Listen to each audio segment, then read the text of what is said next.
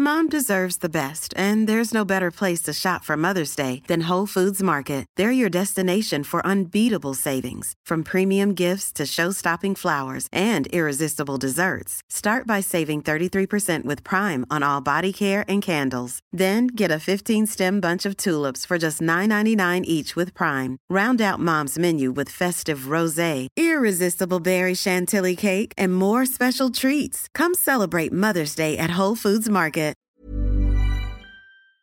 Då så, då rullar vi igång va? Hej, rullar det? Ja, för fan. Hej och hjärtligt välkomna till ännu ett avsnitt av 4 meter, närmare bestämt nummer 18. 4 meter fyller 18 avsnitt. Mm. Myndighetsförklaringen. Japp, 4 meter tar körkort den här gången. Fyra meter eh, kan numera kanske eventuellt så här, avfyra halvautomatiska eh, skjutvapen.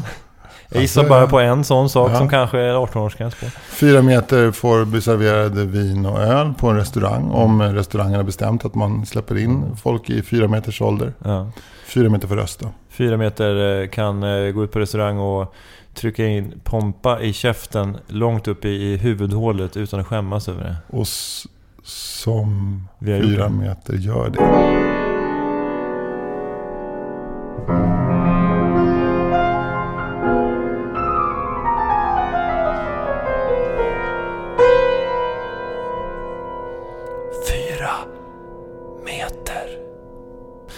Jag reflekterade över det här med ost häromdagen. Jag, eh, ibland så går jag på eh, min ICA eller Konsum och köper någon sån här ost som är lite billigare. Men som ändå är en sån här grevé eller prästost kanske. Och eh, så fort man öppnar förpackningen så inser man att det är vilket jävla piss. Alltså att det här överhuvudtaget ska kallas ost. Då är det något, någon prästost som kanske faller sönder i sina beståndsdelar. Det den är liksom lite för syrlig. Det är inte alls bra. Och sen köpte jag Arlas eh, prästost, prästost mellanlagrad och, igår. Och så öppnar man, direkt när man öppnar förpackningen känner man att det här är liksom något helt annat. Det är bra kvalitet. Det är bra kvalitet. Liksom, Den är liksom krämig och mjuk men ändå fast nog att när du liksom drar ett drag med osthyveln så, liksom, så ligger hela skivan där och, och så bara tryck, med, matar på på smörgåsen. Bara så här, ost, ostskiva efter ostskiva. Alltså, god och, och mj, härlig. Men vad, vad de här tidigare prästosten, vad är det för varumärke vi snackar? Ja men det är kanske är någon sån här... eh, Jag vet inte. Eldorados. Nej, men för det är ju något som Ica har. Men det är väl kanske något annat lite mindre mejeri eller någon lite mer billighetsprodukt. Men det här säger jag mest som en på något sätt eh, reminder till mig själv att eh, gå inte på det där tricket. Köp inte den här billiga. Nej. Och vi- Ja, vad- vad Sen ska jag i vanlig ordning ska säga, jag har, vi har ju ingenting med Arla att göra. nej, nej, men du har ju ändå öppnat upp lite för det. Mm. Ja. Men Arla, Arla Ost eh, launchade som varumärke eh, med en liten kick-off. Eh, Och eh, som du var på. Ja, som jag underhöll på. Ja. Eh, jag höll på med improvisationsteater på den tiden och eh, då skulle Arla då gå från bara mjölk och grädde även in i det här nya området ost. Och det var en stor nervositet. Och det skulle launchas, det här var en kick-off för personalen när man skulle teambilda runt det här nya med ost. Och bland annat så hade de tagit fram en ganska rolig eh, liten sång som eh, gick så här. Arla la la, arla la la la, arla la la la la, ost. Det är genial. Eh, Genial ja. Ja. Det Var, det by, var det en byrå som hade tagit fram den eller var det inhouse? Jag tror det var inhouse, det kände allting. Och, och, och min... min eh, Jag, jag, låt mig gissa att det, att det det var någon på Arla som hade... Jag har varit med i Chalmersspexarna va? Alltså jag, jag, jag tror jag har det där i mig lite grann. Jag, jag älskar ju ost, men jag älskar också sångtexter och sitta och fnula och knula med, med rim och små knasigheter. Så jag, jag kan kika på detta. Jag kan nog ge dig på att eh, så var det. Och eh, vi var tre stycken från eh, den, den teatern som jag jobbade på då som heter Stockholms improvisationsteater. Som ryckte ut. Vi hade haft ett långt möte med någon form av kommunikationsavdelning där mycket möjligt den här killen från Chalmers som hade skrivit den här låten då var med. För att det var väldigt viktigt för dem att vi hade den som allsång mellan varje sketch. Så skulle vi först göra en improvisationssketch som är så här. Kan jag få ett yrke? Eh, Okej, okay, barberare. Kan jag få, kan jag få en, en uh, dialekt? Gotländska. Och så kör man en barberarsketch på gotländska. Och så skrek alla ostystare. ja, ja, precis. Och vi bara... Ja, precis. nu är min gotländska helt borta känner jag. Kör. För jag, men skitsamma. Och så körde man den sketchen. Man kanske drog upp någon vd som skulle liksom göra armarna på någon. Och så mellan varje så bara, hörni vi tar väl en allsång på det. Orla la la, orla la la la, orla la la la la, ost. Och eh, eh, vi var i en av de här långa magasinsbyggnaderna på Skeppsbron. Eh, de är långsmala och de hade gjort ett ganska gravt feltänk och ställt scenen i kortändan. Och det var en djup scen, det var säkert 400 pers Så att det var egentligen... Det vanligaste reaktionen från publiken var Vi hör inte, vi hör inte. Och vi kämpade på, svettades och vi verkligen så här ansträngde oss mer och mer till det yttersta för att få liksom någon form av skratt. För det, det hände verkligen ingenting. Eh, så det var väl en av mina, jag, jag, tror att det var ett av de sämsta företagsgiggen jag gjort.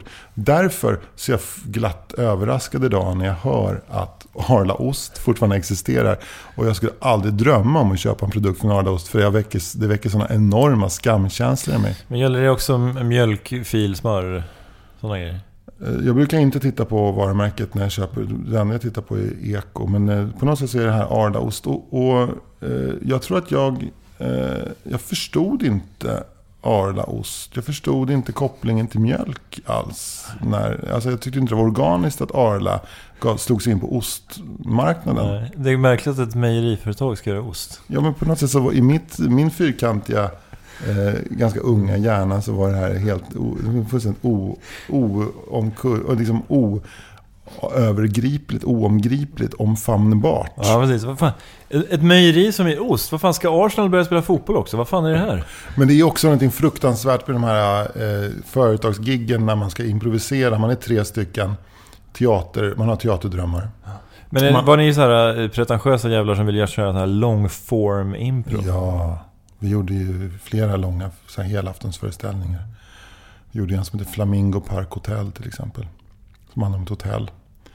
Eh, varje vecka kom det en gäst och då var det en liksom, input utifrån. Men då skulle ni eh, skapa drama, då hade ni vissa karaktärer som återkom? Ja, då hade, vi, då hade vi fasta karaktärer. Men det var väldigt viktigt att det var improviserat. Så att det fanns hela tiden olika liksom, kontroll, eller vad ska man säga, kontrollpunkter som ja, publiken ropade någonting. Eller. Men ofta så är det ju när man ska göra teater och inte ha man. Alltså, det är enklare att få det att leva om det är improvisation men däremot att hitta en fördjupning eller att hitta något annat än skrattet är nästan omöjligt. Alltså för det är komplicerat att få folk... Oj, prosit. Ta en till. Alltid bara en. Det är skönt ändå. Mm. Vissa har ju två. Men, men eh, angående det här Arla Ost-gigget. Då var vi ett gäng, tre skådisar. Och alla, ingen ville ju stå på Skeppsbron och improvisera om Arla Ost. Alla ville ju in på scenskolan fort utav bara helvete och sen Dramaten eller var med i Änglagård 2 eller någonting så här. Så det är liksom ganska skört och naket när vi då kämpar som fan och liksom har haft en dag med röstövningar. Det har kommit någon eh, scenframställningslärare från scenskolan som heter Kerstin Steinbach. Och typ så här, vi har sjungit barnvisor och gråtit och legat i någon jävla ring på golvet och känt underlaget och liksom pratat om Stanislavski och liksom tänkt på Brecht. Och sen så bara på kvällen så ställer vi oss i våra finaste kläder på en liten pall i ett hörn av en lång lagerbyggnad och improviserar om ost. Och just då, om det går bra, då, då är det belöning nog. Därför att det man är som eh, skådespelare är ju framförallt kanske inte konstnär utan en bekräftelsehora av gigantiska mått. Så har det gått bra, då har man ändå fått en liten, lite fultjack. Men om det går dåligt, då vill man ju bara springa ut och hoppa i vattnet. Mm. Så därför tror jag också att det bygger på den här skamkänslan och olustkänslan inför varumärket Arla Ost än idag. Mm. Därför blir jag nästan lite besviken när du drar din story och det slutar med att det var, de, det var bra grejer. Det hade varit skönt om det var skit. Mm. Jag, tänkte, alltså, jag orkar inte gå omkring och gnälla heller. Jag tänker så här, jag måste bejaka livet och hitta någonting som är vackert och fint. Så måste jag ta upp det, för ja. annars, annars, så, annars så sjunker jag, annars går jag under. Annars. Ja, det, jag, jag tycker nästan att du, du på något sätt eh, är på väg att formulera en regel där. om, det inte, om, det, om det inte är bra, prata inte om det. Nej, nej. Kan, kan ju sätta lite så fälleben för oss i den här podden då kanske? Jo, men vi, vi fokuserar på bra grejer. Ja, Bra ost. ja. Ja. Arla då. Ja. Det är Arlas prästost, mellanlagrade prästost. ju- Den är ju eh, utmärkt. Ja. Mer grejer. Vad, vad har du i kylskåpet? Som- Eh, ja, där fick du mig. ja, det är vanliga grejer. Men det är Heinz. Du jobbar med Heinz. Eh, nej, jag tror vi jobbar med Felix Aha. ekologiska ketchup faktiskt. Ja. okej. Eller det kan vara Heinz ekologiska ketchup faktiskt. Vad har du för rakkula då? Eh, jag har någon eh, sån här engångs. Ja, du kör inte Gillette? Nej, nej. Okej. Jag rakar mig bara på halsen. Ja, just Så det. då behövs det liksom inga riktigt bra Nej. grejer. Utan jag ra- rakar mig med apparat och sen så har jag då... Tar jag lite nödtorftigt på halsen med en sån här det. Om du ska tanka bilen, vart hamnar du då? Då eh, tankar jag alltid på, eh, på Gulf. Fyra meter. Ehm, jag känner du till det här nya eh, terroristhotet som har kommit mot Sverige? Nej, det vill jag veta. Det- Eh, det är ju så att eh, vi har fått en ny terrorlagstiftning som jag har förstått det.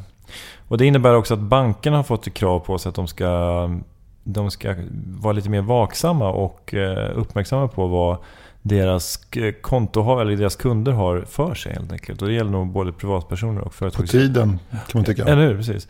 Eh, Så att inte alla pengar går till Al-Shabaab. Det är hemskt det. Men då tänker jag också kanske så här, det kanske inte står på kontoutdraget så här 395 kronor Al-Shabaab HB. Utan det kanske är lite mer förtäckt än så. Men jag fick ett långt, eller ett långt formulär. Jag skulle fylla i min enskilda firma. Eh, lite olika saker om eh, vad jag gjorde och vad jag handlade med. Om jag handlade med utlandet. Och om jag, olika så här konstiga frågor om, om beroendeställningar och sådär. Och eh, jag har väl fått två, tre påminnelser om det där tror jag. Men jag har inte skickat in det. Jag vet inte vad som händer.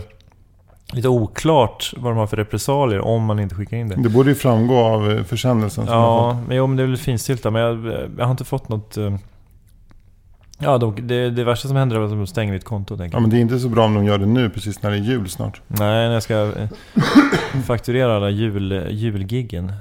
Men sen så eh, har jag, håller jag på att starta ett, ny, ett aktiebolag.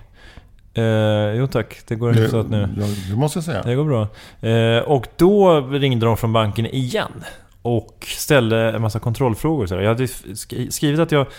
Med min affärsidé, eller mitt syfte med företaget var att eh, producera ja, så här, eh, manus och idéer och konceptutveckling för, för, för media, eh, design och, och så vidare. Alltså, det var liksom ganska flummigt sådär men men ändå så ringer någon tant från Nordea och, liksom ska be mig förklara det med andra ord. Vad det är jag ska göra för någonting. Och det, det känns så jävla korkat bara att... Jag menar alltså... Ja, men om de ringer en gång till, ska, tror jag att, ska jag då säga just det?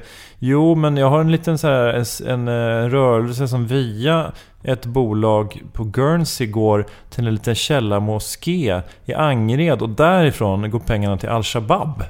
Alltså det är ju... eh, Det är så jävla hål i huvudet. Jag förstår absolut inte Men, men, varför jag ska liksom förklara mig mer grundligt om vad min firma håller på med. När jag har, skri- jag har skrivit vad jag, vad jag gör. Och det är också lite, lite så här lökigt den här att Nordea-tanten bara inte kan liksom utläsa vad det innebär. Liksom så här, manus, koncept, idéutveckling för, liksom för, för, för rörlig media. hur lät det när hon ringde? Nej men hon lät väl så som att hon var en eh, pliktskyldig eh, tjänsteman på en, på en bank som för 20 år, år sedan hette Sundsvallsbanken. Och idag är en av Europas största banker och heter Nordea. Ja, jag heter Ingegerd Solman och Ja. ringer från Nordea. Det är Fredrik Fritzson jag talar med. Ja, något sånt. Ja. Och eh, jag tittar på din eh, verksamhetsbeskrivning här. Där står det koncept, eh, konceptutveckling. Vad, vill du mer gå in på vad det betyder? Vad är det för koncept du ska Vad är utveckla? det för koncept? Ja, det är blandade koncept faktiskt. Det är om det är någon kund som hör av sig och vill ha ett koncept utvecklat så då sätter jag mig ner och tar på mig tänkarmössan och så, så tänker jag, men är det här en kund som jag vill utveckla koncept till? Och sen om det är svaret är ja, så, så sätter jag mig ner med tänkarmössan igen och utvecklar koncept till den Nu kunden. kom du tillbaka till den här mässan för andra gången. Här. Var det en, en vanlig mässa eller är det någon turban eller någonting du har då? Ja, det är en turban faktiskt Jaha, som ja. innehåller spräng. Då hör man det hur det sprängämnen. sprakar i din för då bara... Jaha, en För den imploderar hennes huvud. Men Men, vi ringer egentligen bara för att kontrollera att, inte, att inga pengar går till någon liten källarmoské i Angered för vidarebefordran till någon terrorcell i Damaskus. Men så är det alltså inte. Fredrik. Ja, men ibland undrar man Ja, bara... men man undrar för att de försöker vara avväpnade naturligtvis. Som skulle bara så här, mer med, du vill bara berätta. Ja, men du vet, jag tycker ändå att det här livet vi lever i Sverige är så jävla världsligt. Man måste kunna stå på något, tro på något större. Jag tror på Guds revolution. Jag har alltid gjort det. Alltså nu är det inte öst-väst utan det är syd-nord-konflikten som är viktigast. Alltså någon måste ju börja krossa det amerikanska imperialistiska systemet som vi lever i. Och då tycker jag så här, vad bättre än att jag börjar skriva lite skämt och sen skicka pengar till en kyrka, eller förlåt, moské nere i Angered. Så att du kan få någon, kanske någon liten självmordsbombare som springer in på en förstadsbank utanför Aten. Vad säger du om det Ingegerd? Ja. Ja, det är ingenting som våran bank Nordea ställer sig bakom. Men, eh, men då har den, den här historien en liten fortsättning. För då... Då, eh, igår så skulle jag gå och lämna in lite fysiska papper till Nordea på eh, Katarina Bangata. Eh, lite sån här stiftelseurkund och bolagsordning och sånt. De där papperna som tydligen tillhör en, ett aktiebolag. Och eh, då hamnar jag efter en dam som kommer med ett papper. Och hon är en privatperson, kan vara 80 år. Och så går hon fram till disken och det är inte jättestor lokal så jag hör ju nästan allt vad de säger. Och sen så kommer hon fram till eh, kvinnan i disken och eh, ja, jag fick det här, jag undrar liksom vad, vad är detta för någonting? Och, sådär. och då hör jag att den här eh, kvinnan säger Ja, det är bara, vi har lite frågor till dig angående den här nya terrorlagstiftningen. Nej. Och då, då tänker jag så här, men... På riktigt alltså. Alltså, eh, den här 80-åriga Gerda Olsson. På Ringvägen, 63B. Har bott där sedan 50-talet. Ska hon ange om hon tillhör en terrororganisation? Står i beroendeställning till någon? Och så bara, vad beroendeställning? Jag, jag förstår ingenting. Vad, vad, vad menar du? Och, och kvinnan bara, ja men står i beroendeställning till någon? Har du en... en Oklart, liksom, jag tror inte att hon i kassan fattade liksom riktigt vad hon menade med beroendeställning heller. Eh, mycket mystiskt. Och sen, eh, så, hon bara, kvinnan bara, den här gamla tanten. Ja men jag är bara en pensionär. Ja du är bara en glad pensionär. och till slut så var frågorna slut och sen så kunde hon gå därifrån. Alltså, det var ju så jävla bisarrt bara. Jag förstår, jag förstår inte. Alltså antingen är det ju så att de här nya, den här nya terrorlagstiftningen verkligen är så hård och att banken inte har något val att, så här, att screena alla sina kunder, både för- företags och privatkunder. Eller också är det Nordea som har missförstått omfattningen i hela det här projektet. Men du har ju också Nordea. Nej, jag har inte råkat ut för det. Nej. Eller jag har inte vad jag märkt. Men då, är det, nog- då är det, kan det vara någon slags, eh, vad heter det? Stickprovs... Ja, kanske. Eller också är jag så himla transparent så de kan kolla mig ändå. För att jag är så himla så här, sugen på att berätta om allt jag gör på sociala medier. Så de kan lätt se att den här killen han har inte någon samhörighet. Eller så har jag det. Så, så filtrerar jag, jag vet inte. Fast det borde i och för sig exkludera mig också. Ja, på något sätt så tycker man det. Men det är väl kanske för att du har oklara, men oklarare uppdragsgivare. Dina pengar går. Men jag, får, jag mottar ju till exempel enormt mycket Swish inbetalningar till mitt konto varje måndag när jag har stand-up-klubb. Då kommer ju Swish från massa olika kända, hundralappar liksom. Det borde de ju kolla. Ja. Det uppmanar jag er på Nordea som lyssnar, kolla upp mig nu. Rakt till Al-Shabaab Ja, för fan, jag vill veta, jag vill veta vad, vad, vad jag håller på med. Jag har ingen koll alls på det här. Ja, Men, men eh, den här frågan, står det beroendeställning till någon? Den, skulle, den är nästan konstruerad så att den här Gerda Olsson, född 1936, ska liksom teckna, hon ska säga nej, samtidigt som hon skriver på en lapp. Det sitter en arabisk man i porten hemma. Han säger att jag ska säga nej på den här frågan. Men han har koll på halva min pension. Jag kan knappt äta kattmat längre. Jag har så dåligt, så fruktansvärt dåligt samvete för det här som händer. För att jag är med och finansierar det. Och jag är fruktansvärt. Alltså det är så, för att jag menar, ska, hon, ska hon säga då så här. Jo för fan, jag står i beroendeställning till en, eh, en liten terrorcell. Det gör jag. De håller till ute i Bredäng. Och det är kanske så de här frågorna konstrueras. Att när de frågar Gerda, eller vad heter hon, den här kvinnan. Står det i beroendeställning till någon så skulle hon bryta ihop. Om det var så att de stod i beroendeställning. Därför funkar det att ställa sådana här enkla frågor folk. Men folk är väl olika. Så det finns ju det som man lite slarvigt kallar psykopater som då inte har några problem alls att ljuga. Mm. Och sen finns det de sanningsenliga människor, medborgare som du till exempel, som tar ett ansvar och tankar OKQ8 och eh, håller på AIK och skjutsar eh, söner till dans och, och, fotboll. Och bygger upp, eller håller det här samhället flytande på något sätt. Eh, med dina, din fasta moral och dina övertygelser. Och din, eh, ja, men din eh, idé om, om att man ska köpa ekologisk kefir till exempel. Eh, så det är ju två helt olika grupper. Mm. Och de fångar ju bara den ena gruppen. Och den gruppen är kanske den som är minst trolig att stödja al-Shabab också. Ja. För att även då, om det nu skulle vara en islamistisk terrorism, så även där så är det ju så, säkert så att de ideella krafterna som eh, de här mysiga småbarnspapporna som skjutsar till fotboll eh, de är ju också de som kanske är minst troliga att stödja al-Shabab. Jag tänker att det liksom, även där är det psykopaterna som är stora problemet. Men du, jag måste Det som bara- är lite slarvigt kallas Ja, psykopater. men jag- nu plötsligt så tror jag att jag förstår varför de, varför de riktar sig till dig Fritte. Känner du till den här um, alltså med att uh, kolla om du tillhör någon terrororganisation? Och det är, eh, kommer ihåg i våras före Brexit-valet så var det väldigt tragiskt. En brittisk eh, Labour-parlamentsledamot som blev mördad i sitt valdistrikt. Den organisationen som tog på sig det, det var en, en extrem högerorganisation. De har blivit terrorstämplade. Och eh, det kan ju vara så att du signalerar väldigt mycket här brittisk eh, fotbollshuliganism slash extremhöger. Bara på grund av din liksom... Jag känner ju det. Jag ser ju liksom en humanist och, och en eh, älskare av mångkulturella liksom, uttryck. Men Nordea ser en massmördare. ja, exakt. Det är det. Det kanske är därför. Alltså jag, jag säger varken bu eller bä. Nej, men du måste tänka lite utanför boxen, Fritte.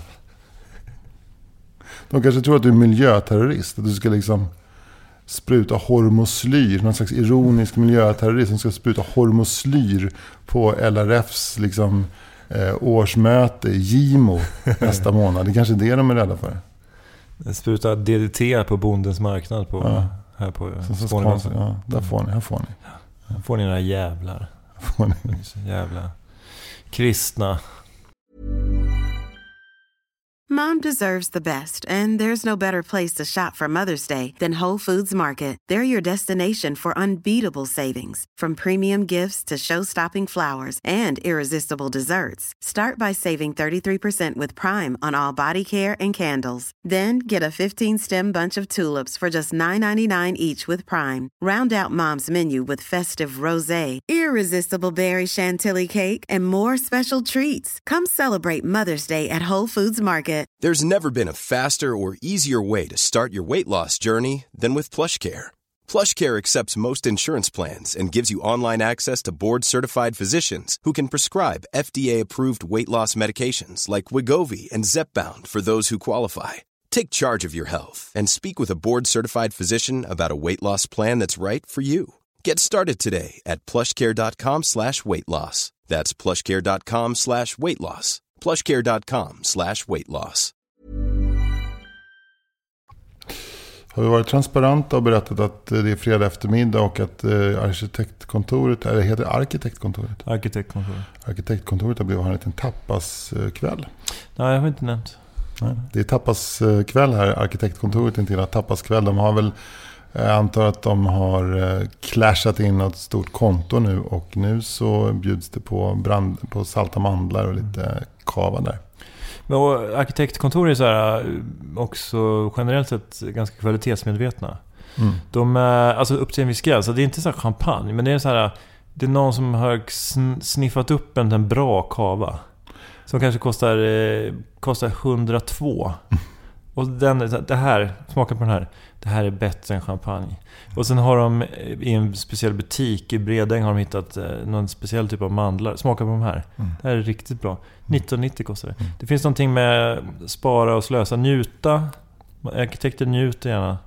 Men eh, inte till vilken kostnad som helst. Jag tror det handlar om det här med ekonomi, att man ska liksom rita ett hus med ett fantastiskt uttryck, men inte till vilken kostnad som helst. Just det, men inte också att arkitekter har, de ska ha god smak men de har inte ofta jättegod ekonomi.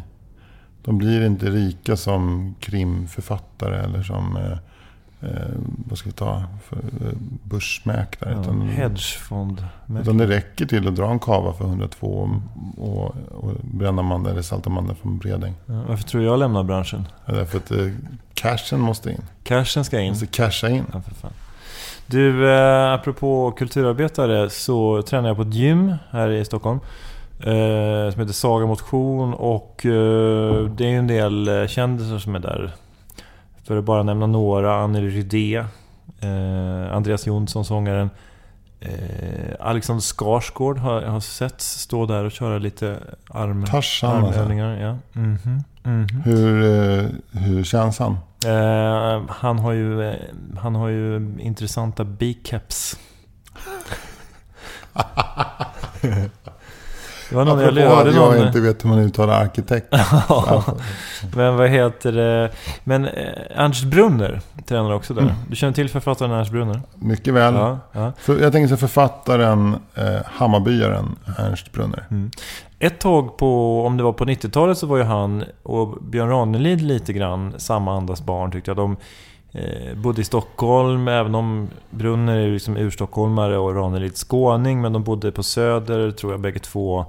Var väl lite kända som lite vivörer och lite up and coming och gillade att eh, synas och se och eh, lite snabba bilar och sådär.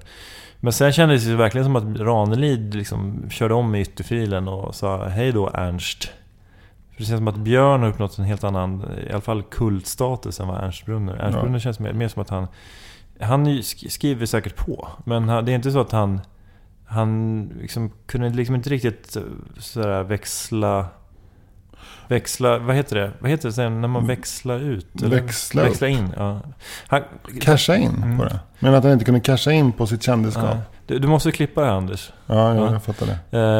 Eh, men det känns som att Ernst på något sätt inte riktigt kunde växla in sin, eh, det som man hade på gång till någonting som kunde föra upp honom i en, i en högre Det division. pågår, det det pågår någon slags nakenshow bakom mig i eh, lägenheten där. Så att jag tappar lite fokus. Det är en Ja. kvinna som går med ett, med ett, eh, med en, med gigantiskt lakan om sig. Mhm, mhm. Jag måste liksom sätta mig så att jag kan lyssna på dig. För Ja. det fokar inte. Men det här är ju det är intressant för det är ju, då är det här också någon slags... Eh, det känns som en zen-buddhistisk övning. Att du ska sitta och prata i en podd och försöka vara lite spirituell samtidigt som du tittar på en halvnaken kvinna på andra sidan gården. Ja, känns inte också väldigt Ernst Brunner? Ja, verkligen. Och Ernst Brunner har också skrivit en relativt klassisk roman som heter Kocksgatan som är, utspelar sig bara ett kvarter härifrån. Men Ernst Brunner på Saga Motion i foajén. Scen ett. Eh, jag, jag ska in i gymmet, Ernst Brunner kommer från andra hållet och så, så eh, försöker han söka kontakt med personalen där. Ursäkta mig, ni har inte sett en, en neongrön tvålkopp? Nej, nej. Nej, nej. För att den där tvålkoppen den är ju så beskaffad så att den eh, kan ju nästan inte förväxlas med en annan tvålkopp. Nej, nej vi har inte sett någon här. Vi, ska vi gå, vi gå och titta i den här, i den här korgen där vi har kvarglömt då? Så här. Leta i korgen kvarglömt. Hitta ingen tvålkopp vad jag vet. Eh, där försvinner jag in och jag står liksom, står inte, jag tjuvlyssnar inte på Ernst Brunners Du, du tvålkoppsmonolog. vill inte veta hur det slutar här. Jag går istället och kollar på eh, vad heter det, Teater Galeasen nästa vår när tvålkoppsmonologerna sätts upp. Men, eh, ja, men det, det är något fascinerande över det där. Och då tänkte jag så här att är Ernst Brunner en sån människa som på något sätt iscensätter sin egen verklighet? Är det så att han har glömt sin neongröna tvålkopp så att han ska kunna komma tillbaka och säga Ursäkta mig, men ni har inte sett en neongrön tvålkopp här? Och den tvålkoppen den är så beskaffad så att den kan nästan inte förväxlas med en annan tvålkopp. Bara, bara, bara att hitta en tvålkopp. Alltså i en butik tror jag är rätt tufft idag. Ja, ja. Och att dessutom hitta neon, neon. Han måste ha varit nere på det här Kina Li på Ringvägen. Det kan bara finnas neongröna tvålkoppar där. Men också att han, frå, att han är så, så specifik. Det gör honom till en författare. För det hade ju räckt att säga, har ni sett en uh, tvålkopp? Kanske om, jo det finns två här, vad är det för färg? Neongrön. Ja men det är en grön och en röd. Ja neongrön, ja det är den här, ja det är den. Alltså är du med? Ja. Att han är specifik på en gång. Men att han också förmodligen också har kämpat för att hitta vilken färg ska jag köpa på ett folkhoppe som jag sen ska lämna. Men också någonting intressant, vilket jag i och för sig kan eh, sympatisera med, att han har med sig en, en sån här handtvål till Mm. gym. Det finns någonting både äckligt och härligt med det, kan jag tycka. Det är eh, en sån här en tvåltvål. Det är ju någonting som eh, skvallrar om 70-tal, eh, sommarstuga, så här, gemensamt duschrum, eh, inget tjafs. Det finns inga andra tvålar. Det finns flytande tvål. Vad är det? Är du, är du Wallenberg eller? Det är, det är den här tvålen, det är, liksom, det, den är, det är tvål som är ihoppressad till en liten, en liten superellips i obestämbar färg. Lite sprick, någon sån här färg, smutsfärgade sprickor i kanten efter några månader. Ja. Hår.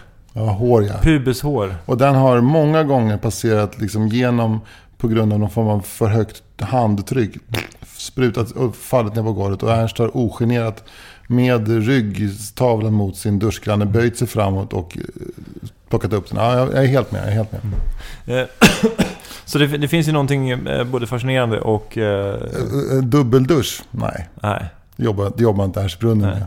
Nej. Eh, duschyoghurt? Nej. Nej. Nej, jag tror inte det. Det är roligt att det finns en produkt som heter yoghurt. Som man Jag får bara sticka in humoristen Carl Englén från humorgruppen Klungan. Han hade en karaktär som hette Hansi som var vistrubadur. Känner du till den här karaktären?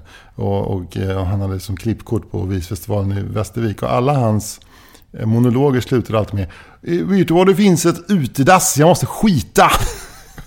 Att han kunde bara tömma tarmen på utedass. Lite, lite, lite den grejen. Folkhoppen. Men, men den här karaktären, Hansi, var, alltså, var det liksom... Du hade ingenting med Hansi Svarts att göra, eller nej? Jo, säkert. Ja, för du vet att Hansi Svarts är han som var med i Hoten and Singers, som startade Visfestivalen Jo, självklart. Ja, ja, förlåt, jag, förlåt att jag skriver det på näsan. Mm, ja, men det, fast jag spelar bara med för att eh, jag tänkte säga, är jag smart nog så kommer jag snart få reda på vem Hansi Svart är. Då kan jag säga, jo men självklart, för det är klart att det är så. Men jag bara plockar upp den här karaktären Hansi. Och det handlade väl väldigt mycket om att han eh, bodde på soffan i olika viskompisars hus och eh, förförde dottern. sen så, Men det här var en, en helt talad karaktär. ja, eh, Carl Englén från humorgruppen Klungan. Men, men var, det, var det uppskattat på Visfestivalen i Västervik då? Det vet jag inte om det var. Det här var, gick ju på P3 på tidiga upplagor av radioprogrammet Mammas nya kille. Ah, jag fattar. Men jag uppfattade det som att han... Eh, men det var inte så att han, alltså att han uppträdde live på Visfestivalen i Västervik? Det, det vet jag inte. Han, jag vet inte hur modig Carl Englén är, men jag tror inte han är, han är ingen konfrontativ komiker. Fortsätt. Mm. Men alltså, nej, det var... Alltså jag har inte så mycket mer, men det, det är någonting intressant med att tänka sig att, att Ernst Brunner iscensätter sin egen verklighet. Bara. Absolut. Absolut. Men eh, är inte det att, att det han, du säger att han iscensätter den, men att han också lajvar eh, någon form av så här Stockholms skärgård 60-tal. Alltså blått kapell, borsta tänderna i bräckt vatten, tvålkopp. Ja. Alltså det är en romantiker. Mm, mycket könshår. Häng. Som en matta liksom. Alltså en liten, Men en liten tycker- skrajs, en liten pekinesenos som tittar Ja. fram där bara. Men, men om man bortser från det faktum att eh, de senaste åren att folk har börjat raka sina kön. Mm. Så, så känns det ändå som att, även om man tar bort alla som rakar sina kön, så känns det ändå som att det var mer könshår på 70-talet. Ja, du menar att hormoniellt så på något sätt så har det, Ja, Jag vet inte vad det naturliga urvalet har valt bort eh, folk med mycket könshår. Ja, kanske, det Ja. kanske är det jag försöker Ja, säga. det är sant, det var, det var mycket hår, också mycket hår under armarna på 70-talet. Det ser man ju Det aldrig är ju enklare och liksom, det, är ju, det rakar man ju bort. Jag Ja. inte om du känner Jag har inte haft det problemet eftersom jag är så jävla blond. Syns det ju knappt på mig. Men eh, eh, det är väldigt fint med den här. Jag förmodar att eh, Ernst Brunner också har ett, eh, en riktigt sån här necessär i eh, vaxdukstyg som han har med sig när han är på olika författarevenemang. Om man ska göra en uppläsning på något bibliotek och se till att få sova över och sådär. Gå ner kanske på kvällen i hotellbaren med pyjamas på sig och ställer necessären och så beställer han en, en chaser. Det vill säga en starköl och en whisky. Så tar han den och så tittar han sig omkring och det finns en som eventuellt skulle känna igen honom. Och så kan han liksom o, helt otvunget påbörja en konversation om att nej, jag står här i pyjamas med min necessär. Men... Du vet, när man är ute så mycket på vägarna och gör uppläsningar när man som jag, då vill man gärna känna sig hemma. Och jag tycker om att gå runt i pyjamas efter 19. Eh, Jag skrev hela Kocksgatan i pyjamas eh, faktiskt sommaren 83 då. Jag bodde på Kocksgatan. Och, eh, grannfrun då, Ann-Kristin, hon född 46. hon eh, hade ju en sommarklänning på sig och därav sommarklänningen, tjejen med sommarklänningen. Ja, har du läst eh, Kåkskatan? Nej, okej, jag tar den här, tack så betalar. Skriv ut på rummet, så bara upp. Logga in på en betalsajt. Nej, men han är en sån som kan gå, eh, gå med sin, sin eh, axelremsväska med senaste numret av The Economist i den. Bara för att få liksom nöjet av att det, att det kommer fram en blond kvinna till honom och frågar så här, Ursäkta, har du senaste numret av Economist? Så, så tänker han att ja, men det här, här är början på någonting. Fast jag undrar om inte du egentligen pratar om Björn Ranelid hela tiden. För du var inne på i början att de, de låg liksom parallellt i början. Men sen försvann Björn Ranelid iväg. Liksom att, att han var bättre på att utveckla det yttre, de yttre förtecknen med att vara författare. Det vill säga att odla och ha liksom kravatt och köra öppen sportbil och kåsera om eh, ravrunda skjutfälten i alla kulturprogram. Medan eh, det känns som att det Ernst Brunner har ägnat sig åt, det Oskar, han har skrivit på. Mm. Han, men det som är, men jag tänker att... Eh, men jag tror att han är en ganska aktad författare faktiskt ja. jämfört med Ranelid. Ja. Alltså jag har ju läst för lite Brunner, men jag vet ju att Kocksgatan blev lite, inte bespottad, men lite... Det raljerades lite grann om Kocksgatan för man kunde slå upp den på vilken sida som helst egentligen och så blev det någon slags erotisk scen. Alltså det var... Den var lite, lite... Han var ju inte gubbe då kanske, men det var någon... Det fanns någon sån här... Eh, gubberotism i den som, som väckte lite väckte lite nöje mm. kan man säga. Mm. Eh, men det som Ranelid har är ju, han har ju det här det som han alltid kör med. Att han, han, man drar igång och så kör han tre minuter av sin, sin freestyle-prosa. Där han då, som, som ju har blivit en, en, han har blivit en karikatyr av sig själv. Mm. Och sen plus det här, allt det här med utseendet och det blonda håret och den solbrända hyn och allt det där. Och läpparna och som också har Eh, som folk har liksom petat i. Eh, men Brunner har ju ingenting av det där. Han är ju bara en, en författare som, som knegar på. Ja. Så då tänker jag att det där tvålkoppen är, det är hans gå igång med havet du och stranden vi. Då kör han istället eh, Har ni sett min mintgröna tvålkopp? Jag, jag, kan känna ibland att vi är dåliga på att, att vi, är väl, vi är extremt orienterade mot den manliga delen av mänskligheten. Du och jag. Vi är dåliga på att plocka upp eh, kvinnliga eh, iakttagelser. Eller så att, mm. Menar du att vi är två män som sitter ja, och raljerar om andra män? Men vad fan. Det är helt sjukt. Ja, det, det, är helt sjukt. Nej men det, det tycker jag vi kan... Eh, jag, tror, jag tror, för det första tror jag att, eh, att du har en poäng. Mm. Att det är så. Eh, att man bekräftar andra män.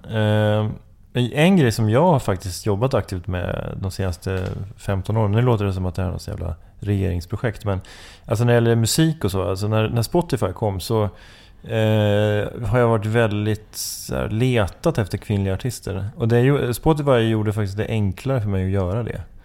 Så jag liksom började liksom gräva, gräva mig tillbaks till så här olika obskyra kvinnliga singer-songwriters. Så jag tänkte på så här, men Simon Garfunkel och Dylan och... Alltså, vad, finns, vad finns det på andra sidan? Alltså, alltså man känner till Joni Mitchell och kanske eh, någon till, Joan Baez och sådär. Men, men... Eh, och sen hittar man de andra. De där lite mindre... Eh, vad heter? Ricky Lee Jones och Laura Nymo och... Eh, Karen Dalton och... Alltså en massa sådana här superspännande singer-songwriters. Så det kan jag rekommendera mm. faktiskt. Absolut. Vad hette hon som var gift med, med eh, Loden Wainwright. Mon, äh, Montreux, Montreux. Nej, Montreal, fransysk. Ja, fransk. okej. Okay. Det var det som, den som var på, på spåret. Ja. Eh, McGarrigle. McGarrigle till exempel. Mm. Eh, Kate och Mary. Nej, Kate, Laura och Kate McGarrigle. Systrarna McGarrigle. Till exempel dem. Mm. Mm. mm. Jag har ingenting att plugga.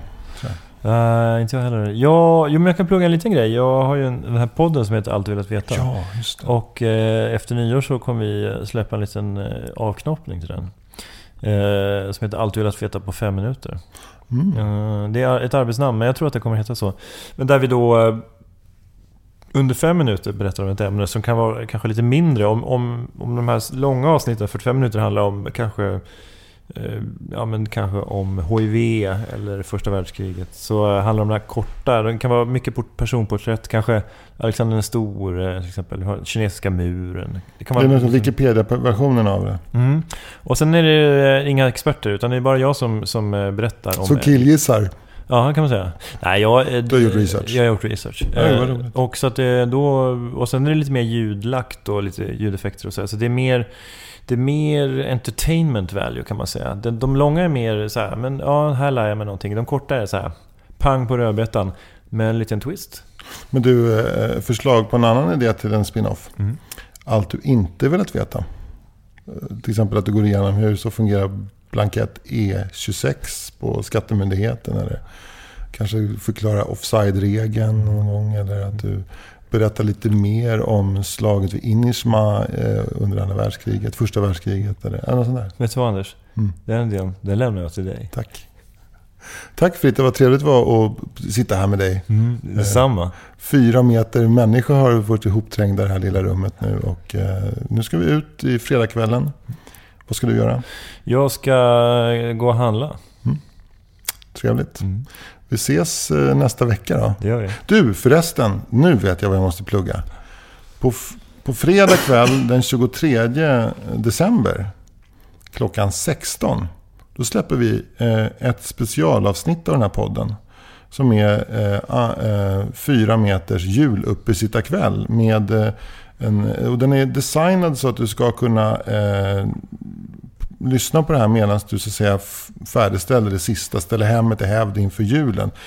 Så det kommer vara musik och det kommer vara pysselhörn och det kommer med en professionell pysslare och det kommer vara rimstuga och det kommer vara massa trevligt prat och betraktelser och kåserier och sådär. Och det, det kommer vi då sjösätta eh, fredagen den 23 december klockan 16.00.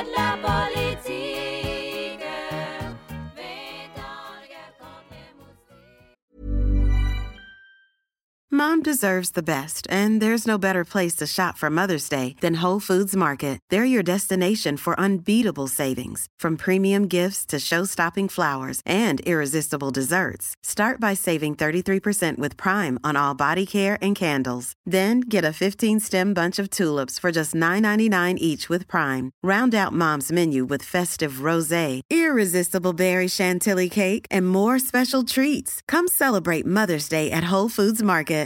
Planning for your next trip?